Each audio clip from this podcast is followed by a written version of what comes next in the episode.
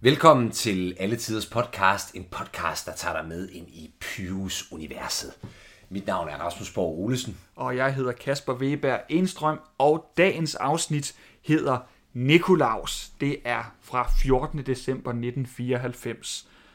Vi starter med, at øh, Bertramsen vimser lidt omkring og leger øh, Lucia, da Josefine kommer ind. Ja, Det er da ikke så meget. Ja, det er ikke bare lidt en typisk... Han laver lidt fis. Øh, øh, Øh, Josefine Brahe kommer ind, og ja, der er ikke så meget nyt i det. nej, men han er blevet helt øh, vild med det her Lucia-optog. Øh, og, øh, og han har jo en, en lille øh, hemmelighed for Josefine, fordi han skal ned i byen, byen og ordne noget. Så han skynder sig at tage ud af, øh, gå ud af døren, og mens han gør det, eller mens han er væk, så lusker Josefine rundt på kontoret. Hun øh, kigger jo, hun har jo åbenbart lagt mærke til, at han har de her hemmelige skabe. Ja. Det så man jo i et af de allerførste afsnit, faktisk det første, tror jeg, hvor hun ikke må hænge julepynt op, der hvor han har gemt sin seng og sit øh, toilet. Ja, øh, og så gør hun sig jo noget af en opdagelse, fordi vi har jo diskuteret mangt og meget, hvad Bertramsen egentlig lever af, andet end vin og brød. Altså det vinerbrød, som Josefine har med. Øh, men hun finder jo så en branket pølse i en skuffe. Ja. Jeg ved ikke helt, hvad pointen er. Andet, han- jeg ved ikke, om han spiser brankede pølser. Det, det, det, det, det, det får- finder vi ud af senere hen i, øh, i kalenderen. Er det rigtigt? Ja, hvad Nå. det er, øh, han får bragt ud. Så lad det være en, en af de store teaser i den her.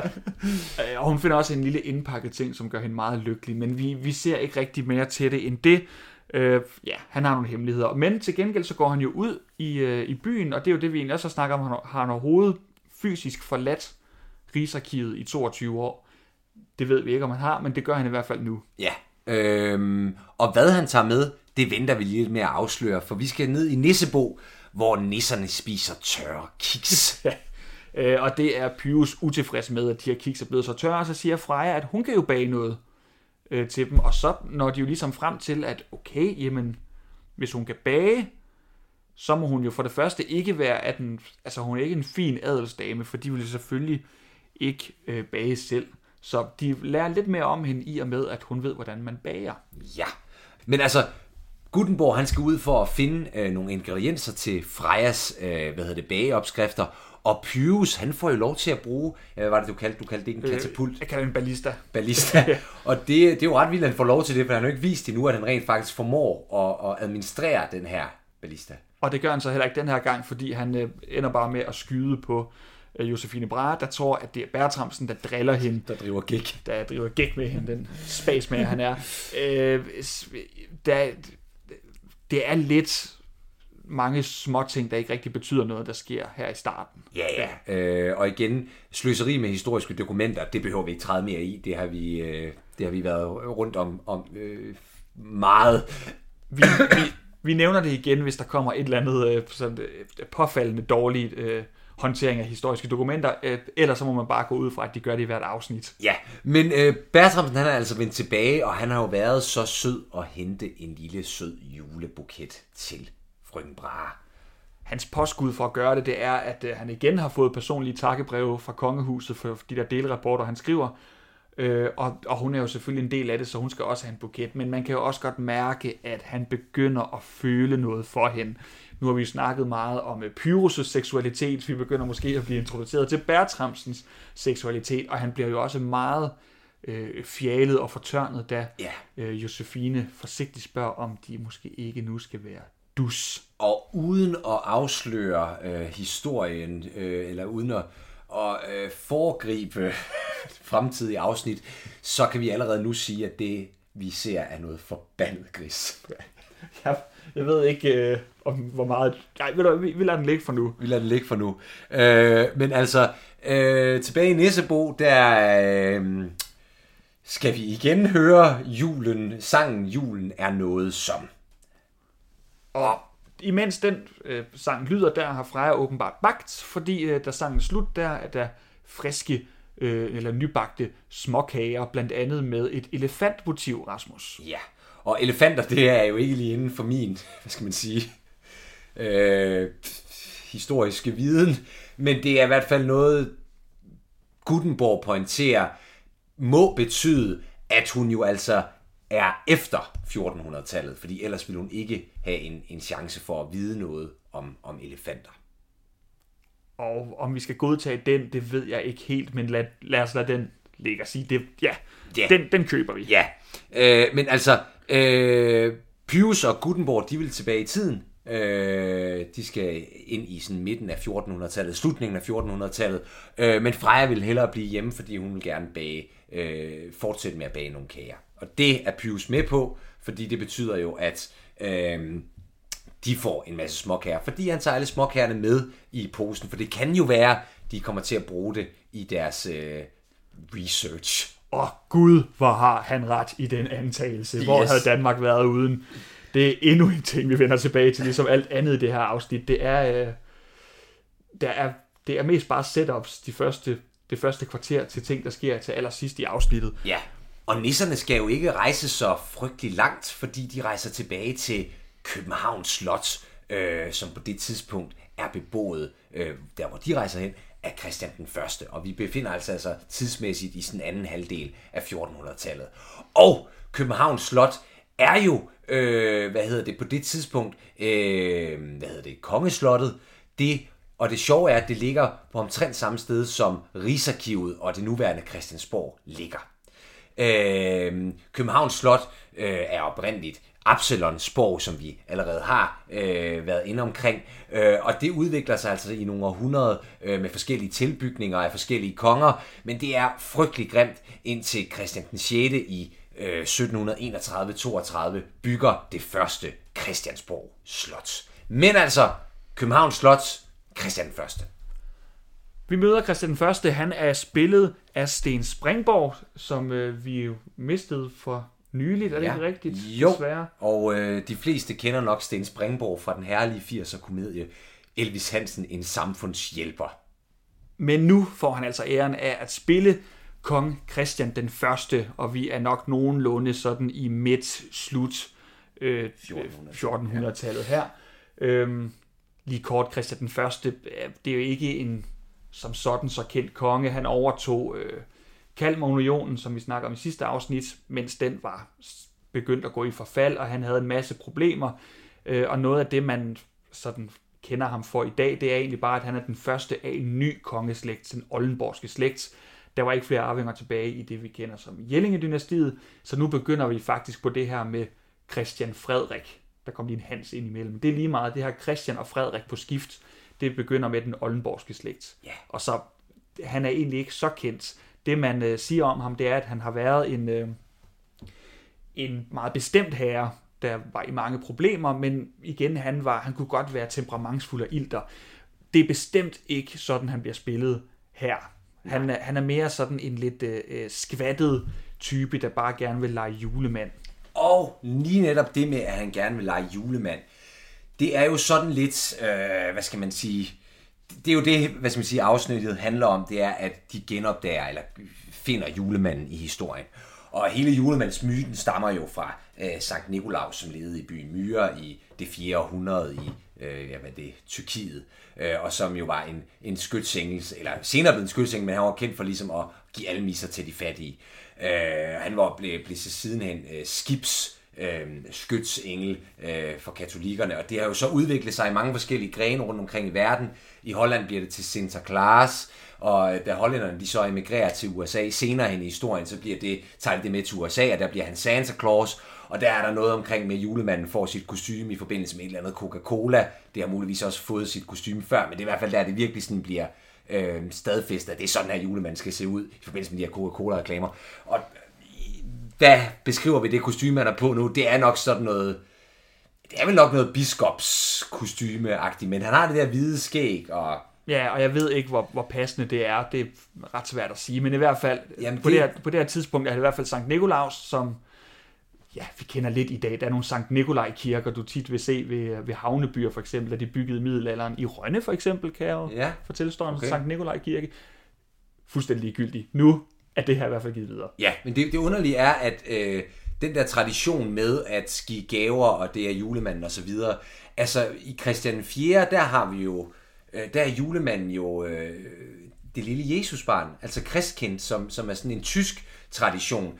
Øh, Christian 4 skriver et, et brev til sin lillebror Ulrik, at han skal opføre sig ordentligt til juletid, fordi ellers så kommer øh, det lille Jesusbarn ikke med gaver øh, til dig. Så, så det er sådan lidt, hvornår bliver det så til kristkendt, og det er sådan lidt upræcist. Men, men det er i hvert fald Sankt Nikolaus og julemanden, vi øh, lærer at kende. Ja, så ja. En, en flydende tradition, som de i hvert fald oplever, der allerede er etableret ved Christian den Første, som jo her skal øh, klæde sig ud op og give gaver til børnene.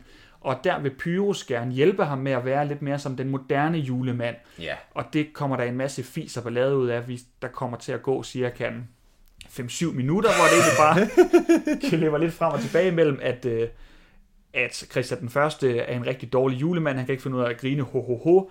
Grinet, som Pyrus prøver at lære ham, og samtidig så følger vi så øh, øh Bertramsen, der prøver at stjæle småkager. Der, det, der sker ikke så meget. Det er nogle små gags, der ja. foregår her. Men han tager i hvert fald ind og, og prøver at optræde som julemand foran sine børn. Men vi kommer jo altså også lige tilbage i Nissebo, lige hurtigt i et kursklip, og der ser vi jo Freja, der faktisk begynder at blive lidt sløj. Øhm, og øh, så småt begynder at det begynder småt gå op for os, at hun altså øh, er i kap med øh, tiden om at rende ud og simpelthen forsvinde for Stesse. Øh, vi, er vi er ved at miste Freja. Ja, vi er ved at miste Freja. Øh, men nok om det. Lad os tage tilbage til det sjove på Københavns Slot. ja, og det, det, her vender øh, Christian den Første jo tilbage. Han ja. har skulle øh, ud og øh, skal vi sige, optræde for børnene og vender lykkeligt tilbage. Han har klaret det fantastisk. Ja. Øh, rigtig god stemning, øh, som så hurtigt bliver dårlig igen, fordi han går i panik, da han kommer i tanke om, at der sidder en tysk gesant, som forventer at få en orden med sig hjem, og de er løbet tør for ordner på slottet. Og det er jo en lille, hvad hedder det... Øh, øh, altså det, jeg tror bare egentlig bare, det er en sjov detalje om, fordi det var Christian Første, der stiftede øh, elefantorden i sin tid. Vi behøver ikke at snakke så meget om det, men elefantorden er jo det, man stadigvæk den dag i dag fra regentens side øh, øh hvad hedder det, giver til øh, andre kongelige eller øh, statsoverhoveder. Det er meget, meget sjældent, det bliver givet, givet til en civil person. Jeg tror, den sidste civile person, der har modtaget ordren, var Mærsk McKinney. Øh. Men, men jeg kan så nævne den første, øh, der får den altså den første civile, der får elefantorden, det er nemlig Pyrus. Yeah. for, det, for det er sådan, at uh, Pyrus uh, hjælper ham med at finde på en orden. Han kommer i tanke om, at han har småkagerne liggende, og der synes han, at elefant småkagen er den flotteste. Uh, Christian den første ved ikke, hvad det er, men uh, det beskriver Pyrus så. Det er en elefant, og så siger han, godt, jamen så har vi en elefantorden. Hvis du har en ekstra øh, elefantsmåkage, så får du lov til at få den allerførste elefantorden, og den får Pyrus så. Og igen er vi jo øh, ude og snakke om det der med, at nisserne altså har en indvirkning på historien. Altså det er nisserne, der tager, øh, hvad hedder det, øh, elefantorden med til hoffet. Og der er vi jo egentlig også tilbage ved første afsnit, hvor Gutenborgs rolle som arkivnisse er jo at bogføre øh, nissernes rolle i historien og skrive den ind. At det så ikke bliver opdaget af arkivarerne ude i arkivet, at nisserne lige pludselig er en del af historien. Det er et plothul, som vi ikke behøver at måske bruge så meget i, og så bare sige, det er sådan, det er. For ja, for altså, uh, Gutenberg skriver også over alle papirerne, og det har Bertramsen jo stadig ikke efter mange årtier opdaget. Det siger jo igen noget om Bertramsens arbejdsindsats. Og begyndende demens. Ja, som vi nået frem til. Vi har uh, taget os den frihed, uh, selvom vi intet forstand har på det, at fjerndiagnostisere Bertrams med begyndende demens. Øh, apropos det, så undrer det mig faktisk, at øh, Gutenborgs absolute hovedmission, da serien starter, det er at, at skrive nisser ind i historien. Han går meget op i nissers rolle i den danske historie. Men det er jo fuldstændig forsvundet faktisk nu, for nu rejser de tilbage til alle menneskekonger, menneskepersoner. Mm. De møder aldrig en eneste nisse, de rådfører sig aldrig med en eneste historisk nisse, Nej. som de taler med. Så jeg synes faktisk, det er som om det er gået lidt i glemmebogen fra dag et faktisk. Ja, og man kan også stille sig til et spørgsmål, hvor mange nisser der i virkeligheden er rundt, om, rundt omkring, både i nutiden og i, i, i, øh, i fortiden. Men, øh, men ja, det viser sig jo, at nisserne er stort set skyld i alle vigtige Danmarks historiske begivenheder. Men lad nu det ligge. Øh... Og, og nu, nu vi er i gang. Nu, nu kører vi bare. Det har været lidt tørt og tamt afsnit. Det har været hyggeligt nok, men der er ikke sket så meget. Så lad os diskutere nogle flere øh, øh ting, vi har undret os over. Vi har øh, stusset over. Og jeg har jo øh, øh, stusset over, at øh, Pyrus, han er altid dus med øh, de kongelige, han møder. Har du tænkt over det? De er meget dus, de, til, de siger du til hinanden hele tiden, øh, Christian den Første og Pyrus, og det undrer mig lidt. Ja. Fordi jeg kan godt forstå det i, i et børneunivers, fordi det kan være børn, moderne børn, de bliver forvirret af, at man siger de, øh, i stedet for du til hinanden. Det kan jeg sådan set godt forstå, at man tager den beslutning, kreativ beslutning, at sige, at alle er bare dus, for at gøre det nemmere forståeligt for børn. Men, øh, men de gør jo så til gengæld meget ud af at være, øh, at, at de er dis med hinanden, øh, Bertramsen og Josefine, Ja. dermed at de nu bliver dus. Så det er jo noget, man tænker over, så hvorfor skulle Pyrus ikke, jeg kan godt, altså hvorfor finder kongen sig i at, at blive kaldt du? Det, er- det, er- det er i virkeligheden underligt, at de ligesom har vendt det om, fordi uden at være ekspert, så tror jeg, at det med de og dus øh, ligesom begynder så småt at ændre sig her i 90'erne. Altså jeg kan i hvert fald ikke huske det fra min barndom jeg ved godt, jeg er født i 94, men, men jeg kan i hvert fald ikke huske heller i børnehaven, eller øh, når man var ude med sine forældre, at det var noget, man brugte. Så det er egentlig underligt, at de har valgt, at man er dis øh, på kontoret, og ikke bare brugt det i historien. Det skal jo så også lige til, øh, retfærdigvis siges, at Gutenberg jo kender flere af, af kongerne. Altså det er tydeligt, at han han har mødt dem før. og man så er blevet dus øh, med dem undervejs, det er jo ikke til at sige. Nej, jeg, jeg- mener faktisk, at han er ret god til, øh, til, sin, øh, til at, at tiltale de kongelige rigtige, og han, han kalder dem også deres Ja. ja. majestæt og så videre. Og ja, da vi er ude tilbage i Valdemar-tid. Og, øh, ja, Så, så han kan godt det mere, men hvorfor, igen, kong, hvorfor kongerne... igen Pyrus, han er jo også et symbol på det vilde, det voldsomme, altså den øh, ungdom, øh, den, den ungdomsreaktionen, øh, altså Ja, og, ja, og, men jeg er helt eller enig, men, men, men hvorfor finder øh, en konge sig i øh, at blive tiltalt du af en gemen nissedreng? Kasper, det, det skal lige sige, vi, fa- vi fanger jo også øh, Christoffer den første øh, på en dårlig dag, fordi han er angst over ind og optræde, så måske har han andre ting i hovedet. Det kan der faktisk være noget om. Øh, generelt så er Christian den Første jo en, der tit, altså, tit og ofte er meget troet på magten. Det er også det, vi snakker om med den her personlighed, hvor han godt kan være frembrusende, måske fordi han netop øh, er så undertrykt fra alle sider. Øh, så ja, han vil ikke finde sig i at blive... Øh, igen også, når man tænker, dusset. tænker på, øh, altså, hvordan øh, man har set øh, for eksempel øh, dronning Margrethe og prins Joachim adressere øh, over for journalister, hvis de glemmer at, og, og, og, hvad hedder det, tiltale øh, med de, dem og deres. Så øh, ja, igen, Martin Mirenar.